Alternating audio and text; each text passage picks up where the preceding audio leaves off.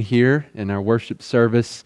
What an awesome God we serve. Appreciate those who have led us in our worship service so far, and those who will continue to lead us as we conclude in just a few minutes.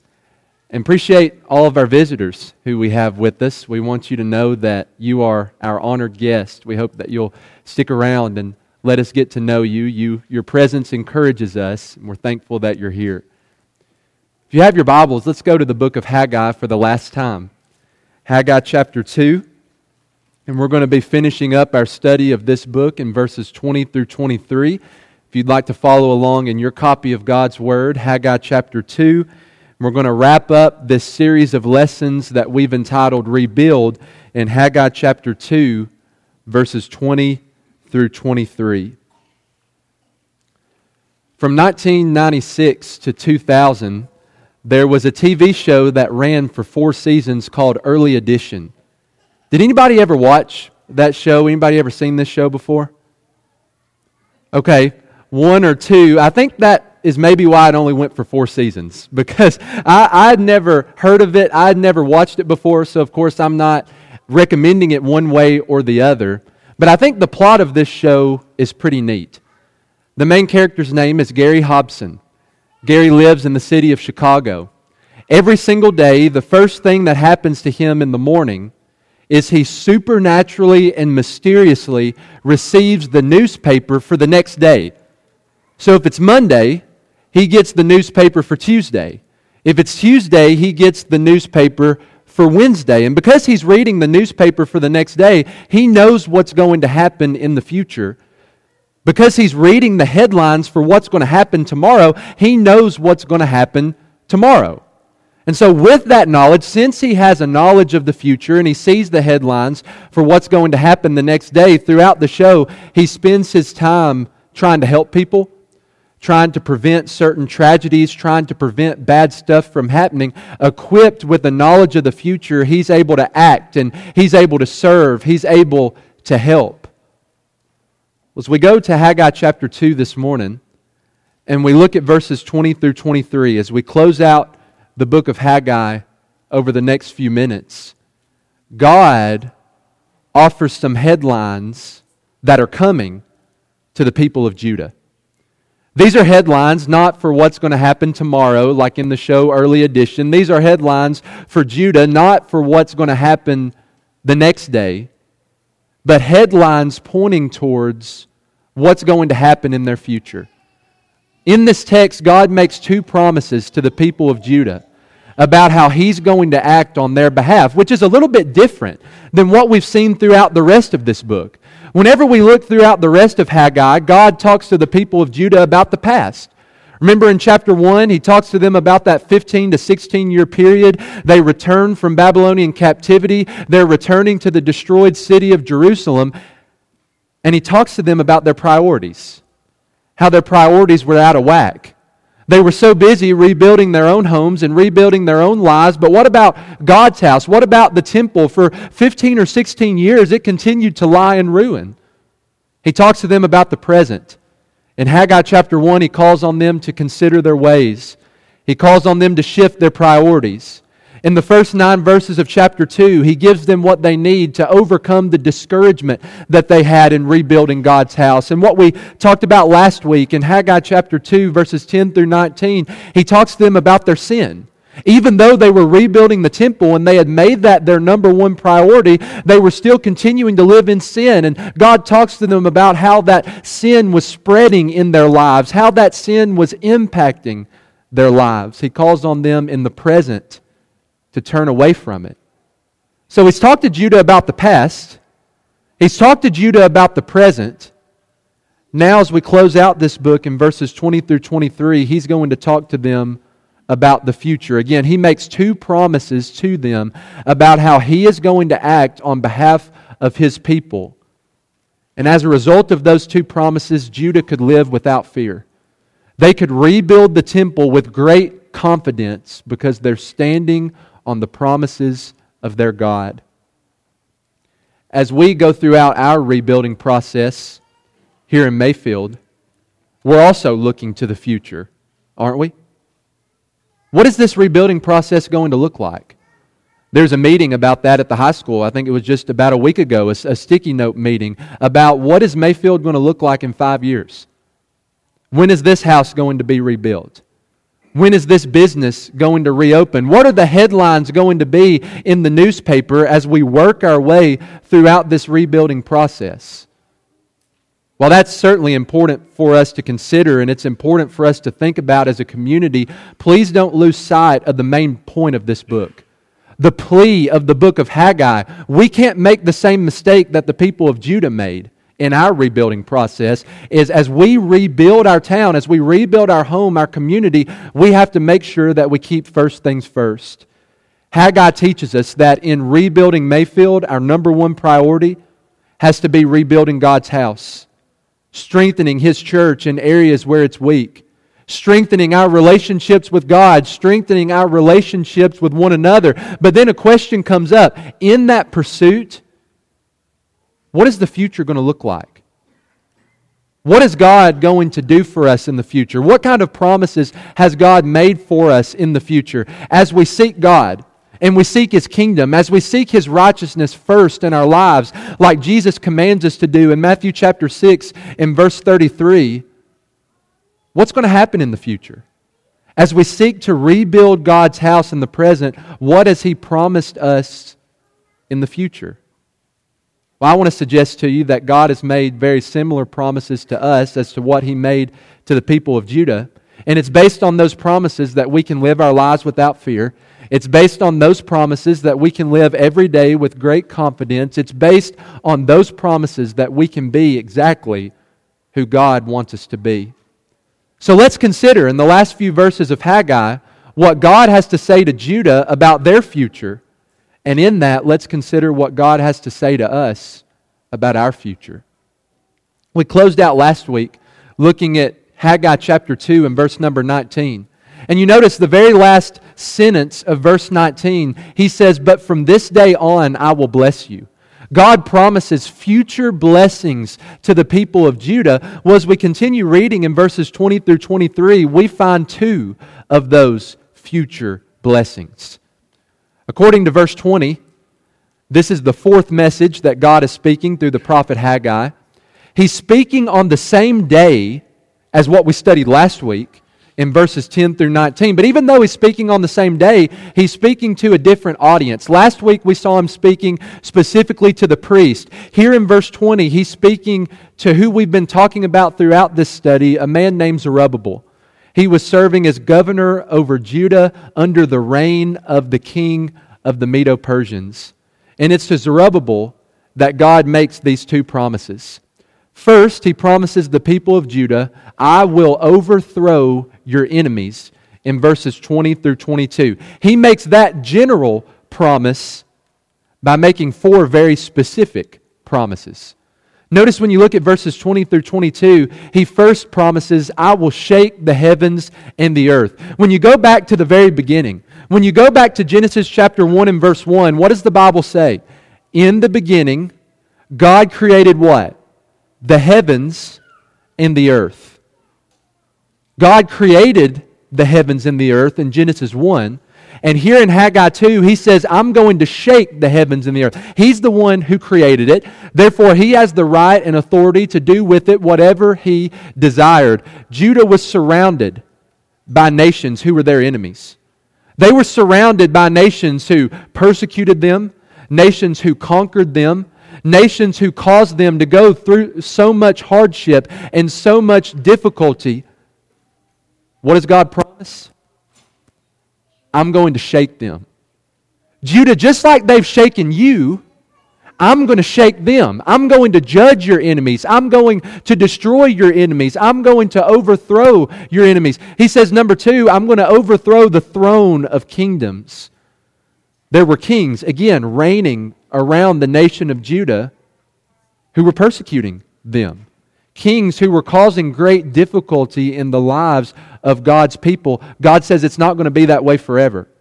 He says, I promise you one day they're not going to be sitting on their throne. He said, I promise you one day they're going to fall on their knees because I'm going to overthrow them. Well, God, how do you plan to do that? See, these nations who Judah considered to be their enemies, they were so much more powerful than Judah. They were so much stronger than Judah. How are they going to be overthrown? How are they going to be destroyed? Well, look at number three. He says, I will destroy the strength of the kingdoms of the nations. God says, What makes them so strong, what makes them so powerful, I'm going to bring to nothing. Their strength is going to be broken. Their power is going to be destroyed. And then he says, number four, I will overthrow the chariots and their riders. When one nation would attack another, what that looked like was a sea of chariots riding towards the nation who was being attacked. God looks out at all those chariots and says, I'm going to overthrow them. And I'm, he says, I'm going to overthrow them completely. He says in verses 21 and 22, I'll overthrow the chariot I'll overthrow the rider who's on the chariot. He says, I'm going to even overthrow the horses who are pulling the chariots. And what he says at the end of verse 22 about how he's going to do that is even more powerful. He says that the horses and their riders shall go down. How? Everyone by the sword of his brother. Just a disclaimer I've never done this. I hope that you haven't either. But it would kind of be like taking two cats and tying their tails together and throwing them over a clothesline. What are they going to do? They're going to claw each other to death. God says, That's what I'm going to do to your enemies. That's what I'm going to do to their armies. Judah, you're not even going to have to fight against them. You're not even going to have to pick up the sword because they are going to destroy, they are going to overthrow one another. See, he has four very specific promises that lead us to this general promise in verses 20 through 22 I will overthrow your enemies. Judah, I want you to know your enemies are not going to sit on the throne forever. I want you to know they're not going to have power and authority and strength over you forever. I want you to know that they're not going to cause pain and difficulty in your lives forever because I'm going to overthrow them.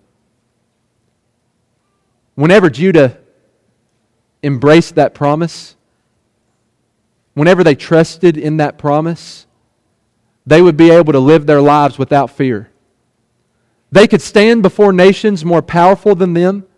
They could stand before nations who were stronger than they were with great confidence. Do you know why? Because they're standing on the promises of their God. God promises them, I will overthrow your enemies. Take a second to look to the future. What does God promise to us as sons and daughters of His? I believe He gives to us a very similar promise I will overthrow your enemies. On October 21st of 1805, there was a battle that took place, a naval battle between Britain and France. And the story goes one of the British generals, as they were about to go out to this battle, he saw two of his other generals fighting with one another. In fact, they were fighting and arguing so intensely, he says they were about to kill each other. They were about to pull out their swords and go to war against one another. And so this general runs down. He steps between those two generals. He points his finger out towards the horizon. And he says, Guys, don't fight each other because there's the enemy. You can see it. There's the one who we're supposed to be fighting. I would say that more than likely there are people and circumstances in our lives that we can do that to. There are people, there are circumstances in our lives where we can point our finger and say, that's the enemy. That's who's been fighting against me. That's the person, that's the circumstance that's caused so much pain and so much hardship and so much difficulty in my life. You know, God points at our enemies, but not for the same reason that we do. God points at our enemies not to point them out, not to just acknowledge their existence, but God points to them to say, One day I'm going to overthrow them. For instance, there are people in our lives, aren't there, who have caused us to go through a great amount of trial and a great amount of hardship. What does God say about that?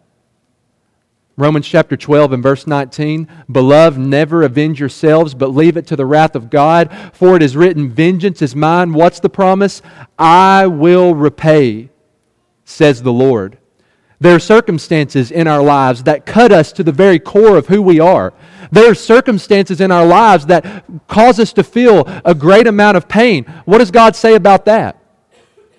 Well, one day in eternity, the promise of Revelation 21 and verse 4 will become reality, where God will wipe away every tear from their eyes. And death shall be no more, neither shall there be mourning, nor crying, nor pain any more, for the former things have passed away. According to the fifth chapter of 1 Peter, we all have an enemy. We have a common enemy as Christians in Satan.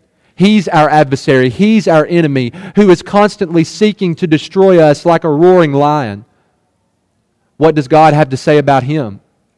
Revelation chapter 20 and verse number 10, we find what he's ultimately going to face, his destiny.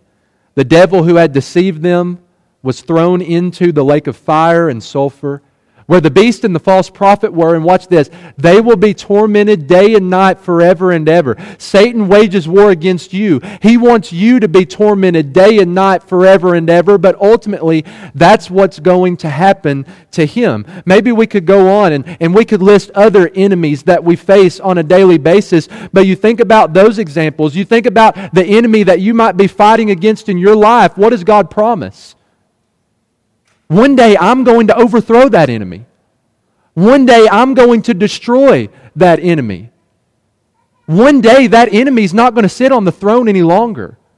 One day that enemy will no longer have dominion and control over your life. One day that enemy is not going to be allowed to hurt you any longer. Because one day God is going to overthrow them. Whenever we embrace that promise, it changes our lives. It changes the way that we live. Whenever we trust in that promise from God, we stand before our enemies without fear. We stand before our enemies with great confidence, even though we know how powerful they are. Why? Well, as Romans chapter 8 and verse 31 so powerfully proclaims, you know this verse. If God is for us, and He is, who in the world can be against us? Number one, as we look towards the future, as we think about headlines in rebuilding God's house, here's the first one I will overthrow your enemies. The second promise that God offers in this text to the nation of Judah, specifically to the person of Zerubbabel, is I will raise up a leader in verse 23. Verse 23, remember, we're talking directly to Zerubbabel the man who was serving as the governor of Judah under the reign of the Medo Persians, God looks at Zerubbabel, who he identifies as my servant, and he says, I want you to know what I'm going to do with you. He says, On that day when I destroy all those enemies, I've chosen, I've made the decision to take you and to make you like a signet ring. What is a signet ring? I would say that nobody's more likely wearing one of those this morning. A signet ring back in this time was worn by people who were in authority. On the ring, as you can see in the picture, was engraved either the name or the symbol of that person, the name or the symbol of the country that they were serving. They would use that ring to stamp various things in order to authenticate them. Like a legal document, a king would take the signet ring that he wears on his right hand and stamp it. And when you see the stamp of the king's signet ring, you know that it's been authenticated by him. It was a symbol of authority, it was a symbol of leadership. Of course, speaking metaphorically, God looks at Zerubbabel and says, That's what you're going to be for me. You're going to be the signet ring on my right hand. You're going to be my symbol of authority and authentication. You're going to be the one who leads the people of Judah. You're going to be their leader. Zerubbabel, I'm raising up a leader, and I've chosen you. And that's what we see in the book of Haggai. That's what we see in the person of Zerubbabel in various other sections of Scripture. Zerubbabel was the leader of Judah, especially when they were rebuilding the temple, like what we've been talking about in this book. But if we take a few steps further, I think there's an even deeper meaning here. If you go to 2 Kings chapter 8 and verse 19, you find that the nation of Judah, the southern kingdom, ever since it came into existence, was ruled by King David's descendants. Well, it just so happens, 1 Chronicles chapter 3 and verse 19, that Zerubbabel was a descendant of King David. He was a descendant of King David through his son Solomon.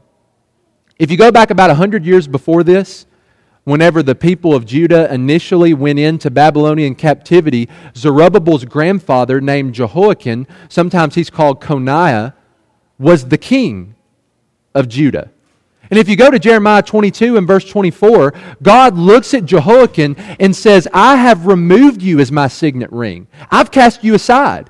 You're not my symbol of authority. You're not my symbol of authentication any longer.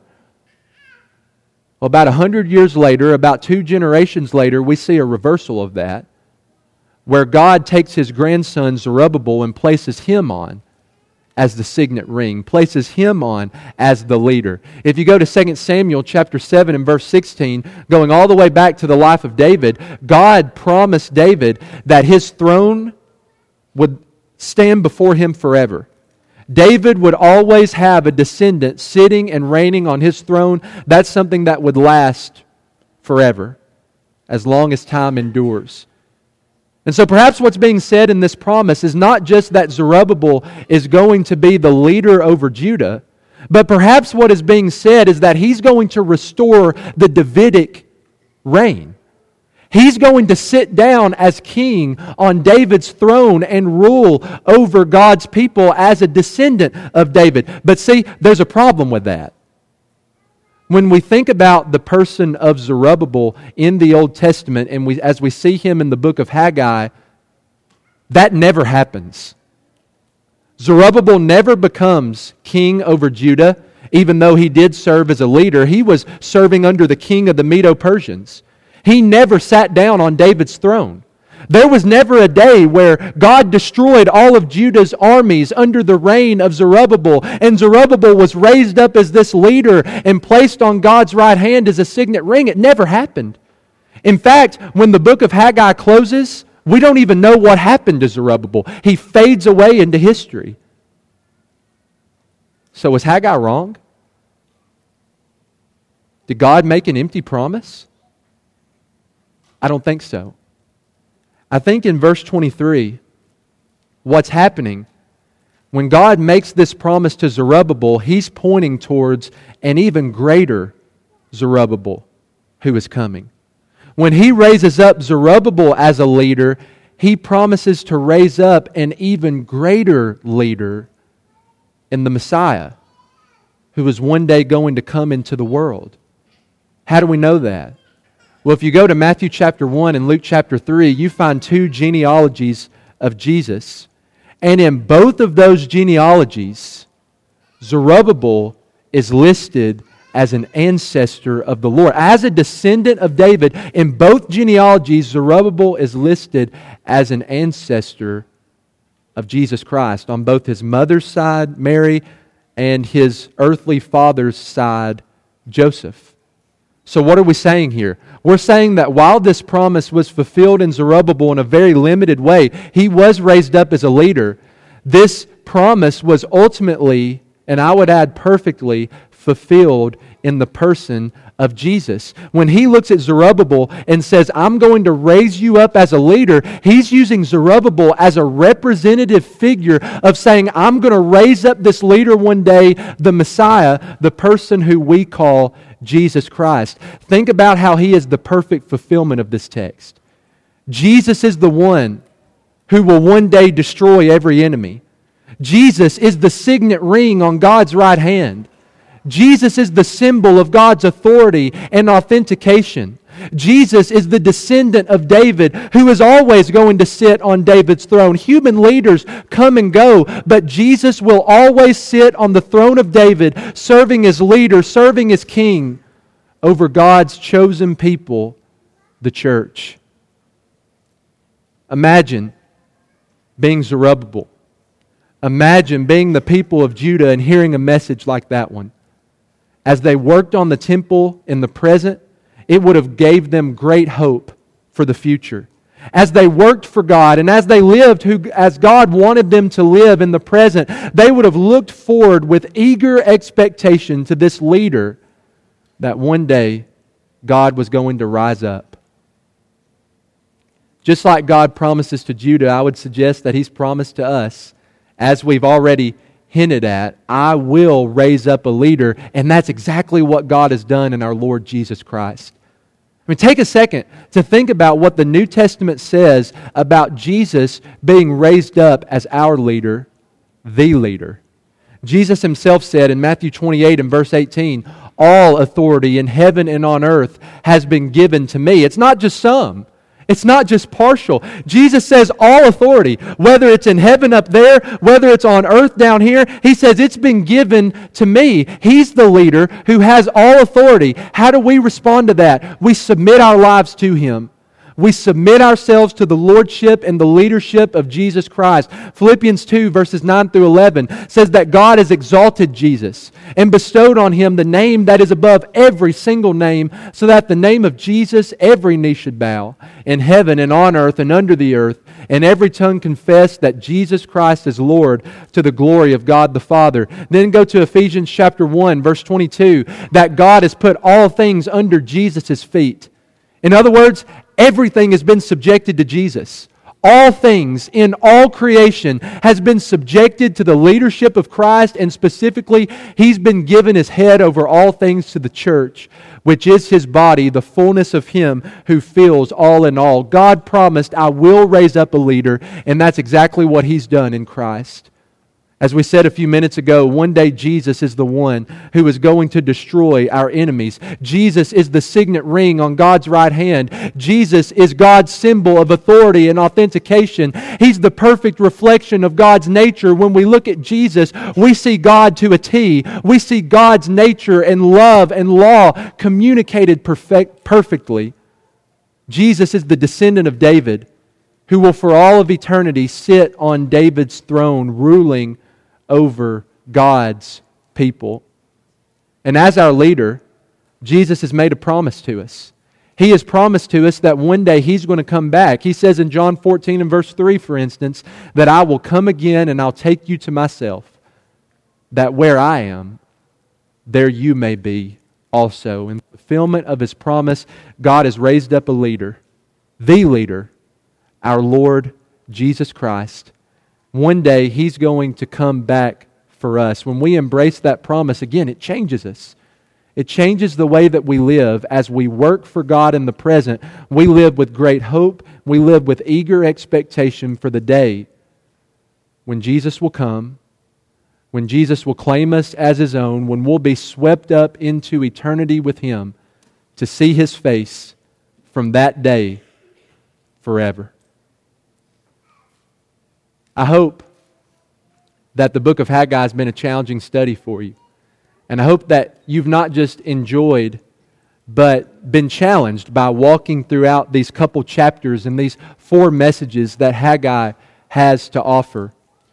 It teaches us to keep first things first. It teaches us to have the right priorities. That as we go throughout our rebuilding process in Mayfield, we have to seek God, His kingdom, and His righteousness first.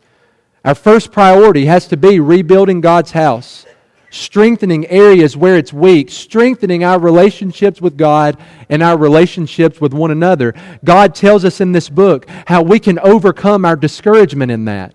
He calls on us to repent of and to turn away from the sins that oftentimes cling so closely. But then, as we look at the last few verses, God invites us to look towards the future, to think about those headlines that are going to take place. We don't know exactly what the rebuilding process in Mayfield is going to look like, but when we set our minds and we set our hands to rebuilding God's house, God tells us what the future is going to be like. He's going to overthrow our enemies, He's raised up a leader and that leader is one day going to come and claim us as his own. Ultimately, the question is do you trust him? Do you trust him enough to be obedient to him? The question of Haggai is as you look at the past, the present, the future, are you willing to make him your number one priority in life? We're about to sing a song of invitation. And as we sing that song of invitation, I want you to think about that question. Are you willing to make Jesus the number one priority in your life, if you need to do that this morning, then make that decision. We'd love to help you in any way that we can as, as Ben comes and we stand and sing this invitation song.